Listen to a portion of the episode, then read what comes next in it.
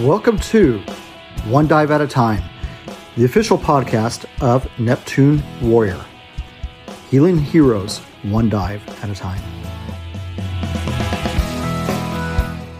Hey, this is Rob, the founder and director of Neptune Warrior. I'd like to say hello to all seven subscribers.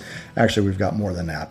But uh, and you know, I got asked the other day about how many subscribers we actually have, and I don't. I honestly don't keep track of it. And the reason being is I don't want that to influence anything I say or do or any anything that we're, you know, any any of the the, the, the parts that make this show what it is. I want to be able to come on here, not have sponsors, and not be manipulated by numbers or anything else. And that kind of leads us into what I do want to talk about today, and that is the question of do military veterans tend to look down on rejected military applicants? The interview I've got today is with an outstanding young man who was part of our organization, who did get rejected from the military when he was in basic training. And, you know, that question has come up quite a few times when we talk to potential Uh, when we, when we talk to potential divers, I mean, it is not uncommon to get someone to say, you know, I didn't make it through my AIT, or I washed out in boot camp, or I washed out in basic. And for us, we don't, and I and I know this goes against the grain of some military organizations because they want that honorable discharge paper. And the way it works with us is, hey, you know, you made an attempt. When, when you look at the pool that's out there now, this comes from a study that was done around 2009, 2010. Only about 25% of 18 to 24 year olds are even recruitable. So to take the steps to move forward and become a member of the military. Now that's just recruitable, 25% of the population. And what causes rejection is it might be something that is physical, it might be cognitive, it might be something in behavior, or it might be someone who's morally unsuited that they don't make it into that 25%. Then you take that 25% and you begin to move them through the rigors of basic training and technical training, technical schools, advanced uh, advanced individual training. All the services have that, and to make it far enough in to become a member of the military is pretty rigorous. So when we have someone come to us and say, "Hey, look, I I got bumped out because I had a heart murmur that they didn't find when I was in MEPS," or you know, there's you know, just something didn't click right, or or whatever it was, we still accept those individuals because it's that heart and that soul of wanting to serve that really makes Neptune a top first class organization. Anyway, on today's interview, I'm going to talk to Jakob Bowers.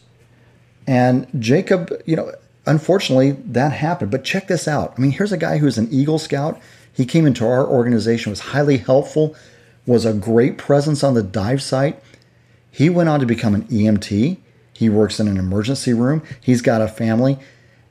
This guy is set. And you know what? He is making another attempt to get back in. So he came to us a few a few months ago and asked about if we'd be willing to to do some paperwork to show his recruiter, you know, the education that he received here and what kind of a of a student that he was and what kind of a contributor to the community. And hands down, I mean, we there was no way we could turn that kind of an opportunity down. As a matter of fact, I would have been pretty upset had we not had that opportunity to help Jakob get in to the service. Now, as of the time of this recording, I don't know what his status is. I did get a chance to talk to his chief recruiter a few weeks ago and kind of find out about the progress. And right now, things are looking very positive. They want him in.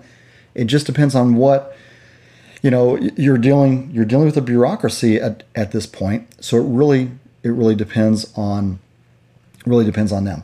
But here's a guy, a young man. I, don't want to say kid, but here's you know here's a young man who has this desire to serve his country. This is an outstanding interview, probably one of the best interviews that we've had on Neptune. I love all the guests that we've had. We've had great interviews, but I got to tell you what, I had a hard time sleeping after doing this interview because it's just I wanted to go and shake some admiral or something go, dude, this guy, this is the people you want in the service. There's plenty of people who just kind of coasted in, just kind of mail it in.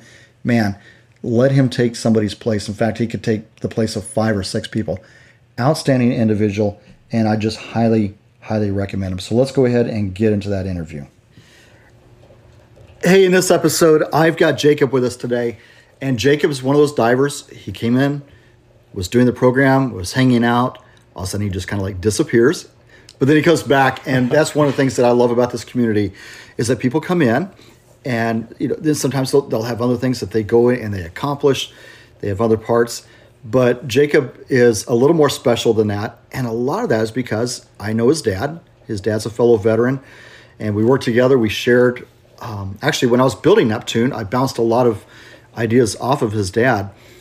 But with Jacob, it's completely different because I no longer think of him as being the son of somebody I know. As he was going through our program, just this young man started really, really coming in on his own. And sometimes I have to remind myself, oh yeah, Jakob, he's actually belongs to Ron. And it's it's been great seeing you kind of come into your own your own being. So I've got some paperwork to fill out for you today. You've got a new adventure that you're going on. Uh, kind of tell us where you've been, where you're going, and maybe kind of. Know when we were talking on the phone earlier, you're like, "Oh man, Neptune's really helped me out so much," and so kind of. I'm, I'm just going to let you kind of take off, and we'll conversate as we go through. Yeah, awesome. Um, so when I came to the Neptune program, um, it kind of was something I stumbled on. It was the fact that my dad, uh, uh, as Rob was saying, he was kind of bouncing ideas off of him, and uh, I kind of started picking my dad's brain, going, "Hey, uh, I think I think this may be just a, a veteran thing, but uh, do you do you think that Rob would would maybe let me come and at least trial this dive program thing? I I, I think that this would really be something beneficial for me. At that time, uh, I was I was working as a wildland firefighter seasonally. I was still just kind of trying to come into my own, figuring out what I wanted to do with my life. Um, something that's kind of hard for me is that I at that time was recently back from Navy boot camp, and uh, I was not successful. I went into it a little gung ho, thinking I can conquer the world, and was quickly humbled as I realized that I was not at that point in my life where I was capable of overcoming those, I guess those those fears and uh, came back kind of with my my tail tucked between my legs and was like, okay, well, on to the next thing. But something that's always kind of been at the forefront of my mind, um, be it that my dad did 20 plus years in the army, is service. I'm an Eagle Scout. My dad has always instilled those values in in all of his children. Is that we are we are to serve those around us, and coming out of out of Navy boot camp that was something that's just always been it's been an intrinsic desire for me is just to serve to to find my community and to to serve those around me and so when i touched base with rob and he said you know come on out like this is yeah the, the focus of this program is healing our veterans healing our first responders but that doesn't exclude those those individuals that are I mean, dependents of veterans, those people that have ties to the veteran community and the first responder community. Um, and so that's that's what really kind of drew me into the program. And so I got to go through the program and and found uh, wild success in it. Just just finding the confidence in my abilities to um, navigate the the unknown water that's that you can't see. It's murky. You're you're just trying to figure out the the claustrophobia, the the fact that I'm diving in a, a Farmer John two piece that is squeezing squeezing the life out of me, feeling claustrophobic, and just realizing that I had a great mentor there that said, you know, deep breath, you're gonna be okay. I've got you. And that just that ability to know that you've got almost like a battle buddy there that's like, you're my brother. I'm gonna I'm gonna protect you. I'm gonna make sure that you get out of this in one piece. It made it an enjoyable experience that shifted my mindset so much so that as I left the program and went on with my life. I got married. I had I have kids of my own now. Um, I was able to complete a structural firefighting academy. I was able to get my EMT. I currently work for an ambulance department. I work for St. Luke's now, working on a med surg unit. I have found my my success and found my place because of the lessons that that Rob and the team of at Neptune Warrior has has provided me. Uh, you mentioned, you know, going through going through the structure fire course. Of course, that means that when you do that, breathing apparatuses. oh, yeah, yeah. How uh, how did the NEP? Because I know that early on we had talked about you know making sure that you breathe that you can resolve as long as you've got air you can you can resolve your issues and things like that. What are some things out of your dive training has helped you be successful in the EMT or the the uh, the firefighting world? I think one of the big things is, I mean, it's metaphorically just taking a knee. Obviously, you can't do that underwater, but taking a moment to just kind of clear your head of the problem, stop viewing it as as some sort of stumbling block and start figuring out the process by which you can rectify it. I know that during some of our dive stuff, we worked on going down to the bottom of the pool, turning our air off, and working on blowing little bubbles, kicking your way up to the top. And so utilizing those skills of, okay, yeah, I don't have air right now. I, nope, there's no air. But what am I going to do from here? Okay, what was my training? I was told to start to let air out of my BCD and kick to the top. And so, being in the structural academy side, we do toxic bottle changes where you're breathing, you realize that your air is bad, and I need to change my bottle right now. And what that involves is big inhale, crank the bottle off, pull your pull your SCBA off, pop your bottle out, grab a new bottle, put your new bottle in, snap it in, turn it back on, and get yourself back on air. And that process can be very nerve wracking, even in a training atmosphere where theoretically you can just grab your mask and pop it off and breathe. But it's instilling those values of if you're in a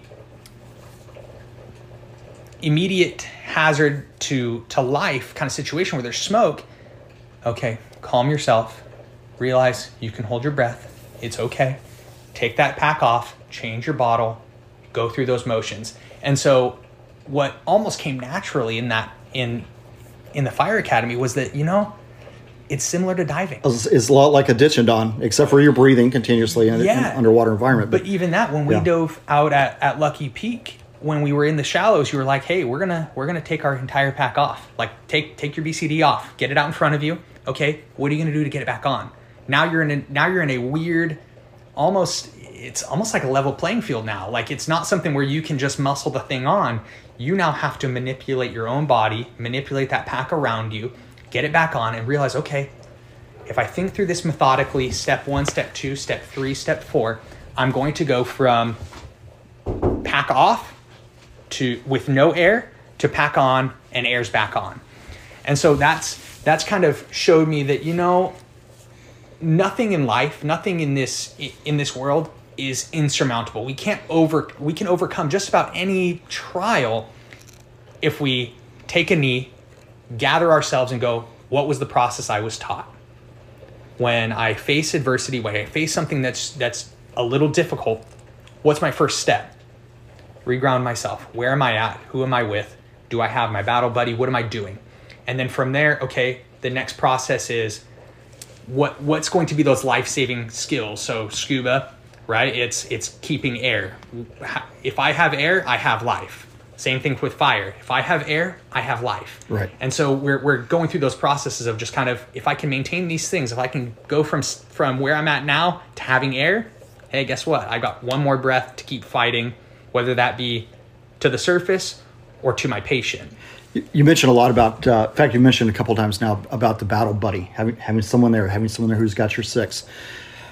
For you, uh, coming into Neptune and, and finding a tribe, how did that make a difference for you? As especially now that you are, you know, continuing to grow in other areas.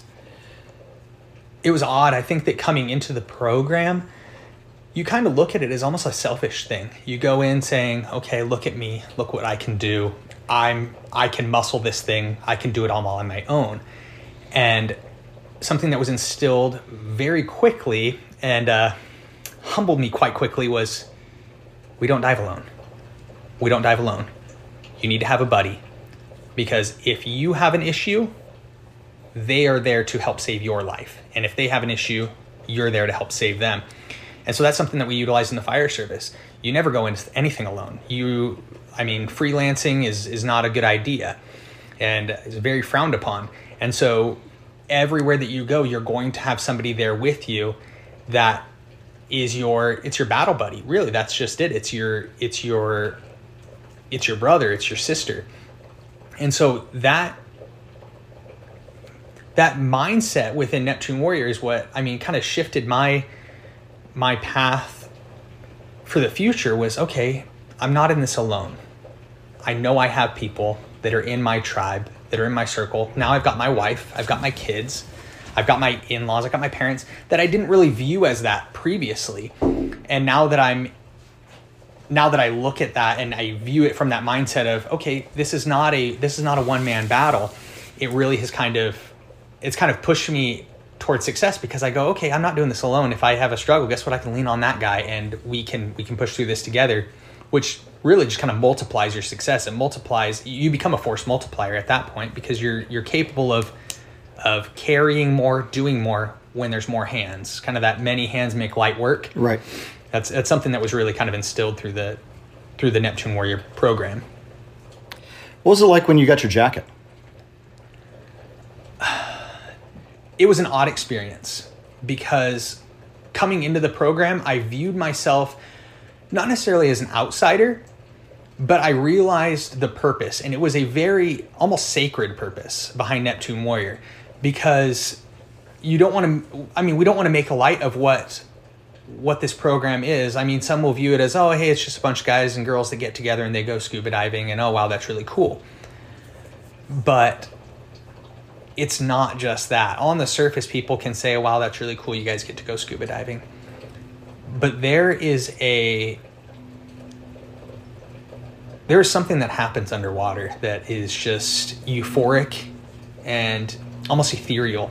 When you are underwater and you are going through through that as a as a group, you're you have all I mean, it's a level playing field at that point. I mean, for for us, we've got Air Force people, Marines, first responders, army. And we may not have been at the same place, but you know, on that day, we were all in the same water doing the same thing. We were on common ground. And so you kind of build that tribe that we've all been here together, we all experience this together. And so being able to step into that family, into that tribe, and go, you know, I didn't serve my country the way that you guys did. I did not sacrifice the way that you guys did and you almost i felt honored to be a part of that tribe to be able to call myself a member of that neptune warrior family and that neptune warrior tribe. Um, it was it was really cool because the thing was is I, I wasn't viewed as an outsider. All these people welcomed me with open arms. They welcomed me as as a brother. And that was i mean it was really cool because it was something that from the outside looking in, I already viewed as a very sacred thing because these people were using this as a therapy for them to overcome traumas, to overcome um, a loss of tribe kind of feeling. And so, I mean, the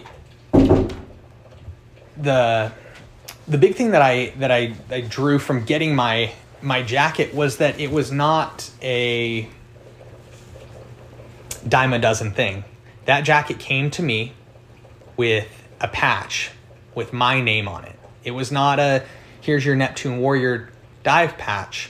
It said my name in that dive flag, and that meant a lot because it was something that um, was not just given to me, but it was it was through donations. It was yeah, yeah. We actually use an angel, do- you know, an angel donor or a couple of angel donors will sponsor each one of those jackets. Yeah, and that was what was really cool is is that when I received my jacket, Rob mentioned that to to the group. This jacket was purchased and funded by somebody who's walking in the same the same path that Jakob is. He was a firefighter, he was a first responder, and each jacket that gets donated and and comes through those angel donors is done so by somebody who has either walked that same path, who has has has been in those same places. Marines are sponsoring Marines, and Army sponsoring Army, and for me, a firefighter and first responder sponsored my jacket. And so, what would have been a very expensive process to go through acquiring those certifications and getting to participate in all those courses became very financially manageable for me and that w- I mean that was just something that was a godsend and something I I can never really repay because it was it was just something that was so I mean personal to me. Your dad has mentioned that that's really kind of where your confidence journey really began was was in Neptune. And as I'm sitting here talking to him, like, wow, this is definitely a changed person. And it's, it's probably because you know the schools that you've gone through, the training that you've received, the jobs that you're working, a lot of responsibility, uh, and a lot of confidence building on that. So what's next? So, uh, as you mentioned when we when we first started this podcast, that you were going to be filling out some documents for me. Um, I don't know what the future holds, but I do know that at this point, um, I'm currently speaking with with a recruiter, and we're we're working through the process of reenlistment um, because, and it it's something that I mean it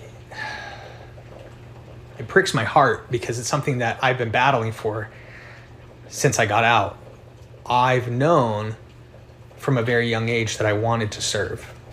I wanted to be in the military. I wanted to follow in my father's footsteps, um, and but still have something that was my own. And that's why I chose the Navy. Is because I mean, my dad was Army, my brother's Army, and I wanted something that was my own. It was my own path, but yet it still meant the same. It was still serving my country, serving my community, and so it's been something I've been battling with for the last 10 years is is the back and forth of submitting documents and getting the rejection and going, okay, this isn't my year, maybe next year. And just trying to find those successes throughout that. And this year we we've made it further than any previous attempts at reenlistment. And so I mean we'll see what the future holds. Uh, hopefully come next week we'll have a more decisive answer as to whether we got the the the go or the no go. Um, as far as what that means for me, I don't think that that's going to hinder my my progression and my success. I I know that I can be successful outside of the military. I just feel like the experiences that I've gained um, as a husband, as a father, and as a as a EMT, a firefighter, and some of the skills that I've learned through through Neptune Warrior will be uh, invaluable to teaching young recruits and helping them to overcome some of those fears as they go through basic and as they start their naval career, if that's afforded to me. Well, I mean, you've obviously been serving your community, which is which is you know, and and it's on a daily you know on a daily daily basis. So obviously we, we appreciate that. Jakob, wishing you the best of luck. Thank you so much for stopping by. Thank you for the opportunity to be part of of this process and get those forms filled out and try to try, try to put the right words where, where they need to go and, and and do our part. So thank you again. Thank you. And I'm very glad you, you've been part of our program. Yeah, thank you. Thank you for everything that you've done for for me and allowing me to be a part of this program.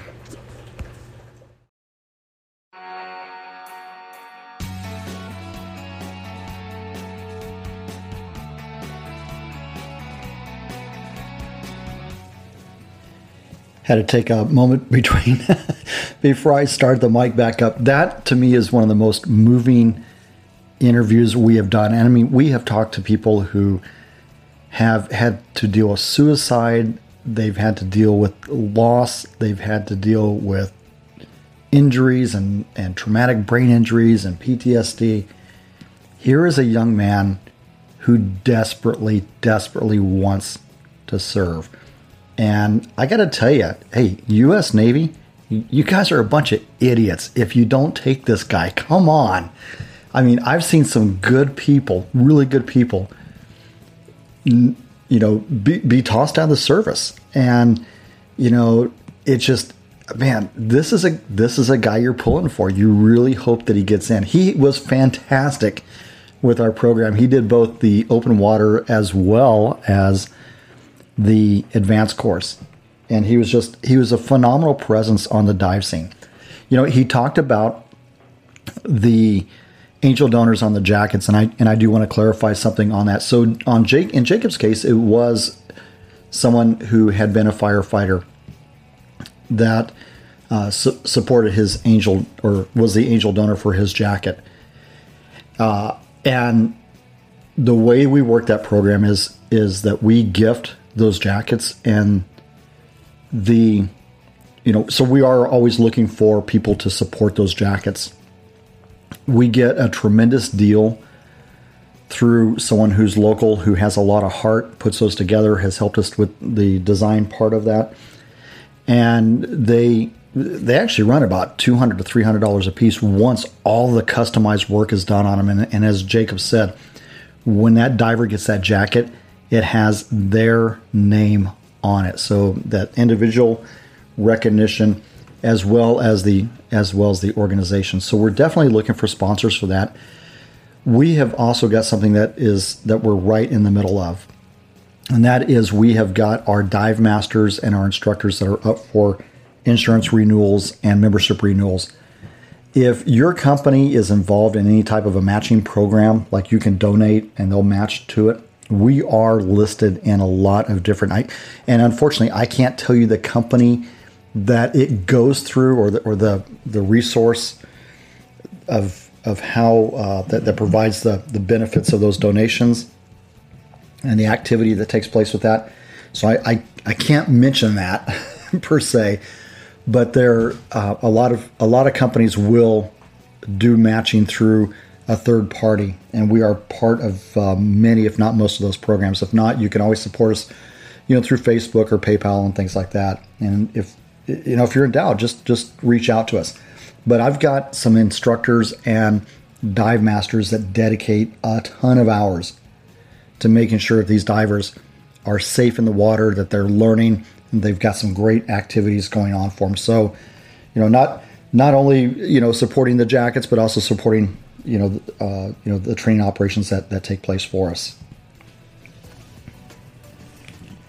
Hey, that is all I've got in this episode. I again, please make sure that you're going out there and not only just downloading the episode, please subscribe, like, rate, positive comments, share with your friends we have got to get this message out to, to other veterans that as long as, you know, I don't, want to say the, the tagline for the show because you'll think I'm into it, but really, 90% of the problems that we face as veterans, eh, that we face as people, 90% of the problems that can, can be resolved as long as you still got air. And that's the thing we keep trying to put across to our guys is man, fight for another day. Okay having a bad day doesn't make a bad life. Okay, think about that. Having a bad day doesn't make a bad life. And if you've got toxic people, those those toxic relationships, you can't change the people that are around you, but you can change the people that are around you. So think about that as well. Hey, that's all I've got for this episode. Thank you so much for listening. Again, go out there, like, subscribe, rate, share it out. Go check us out on Instagram. Check out our website we just want to be a resource for veterans. So that's all I have for this episode. Appreciate it again. And remember, as long as you've got air, you're all right.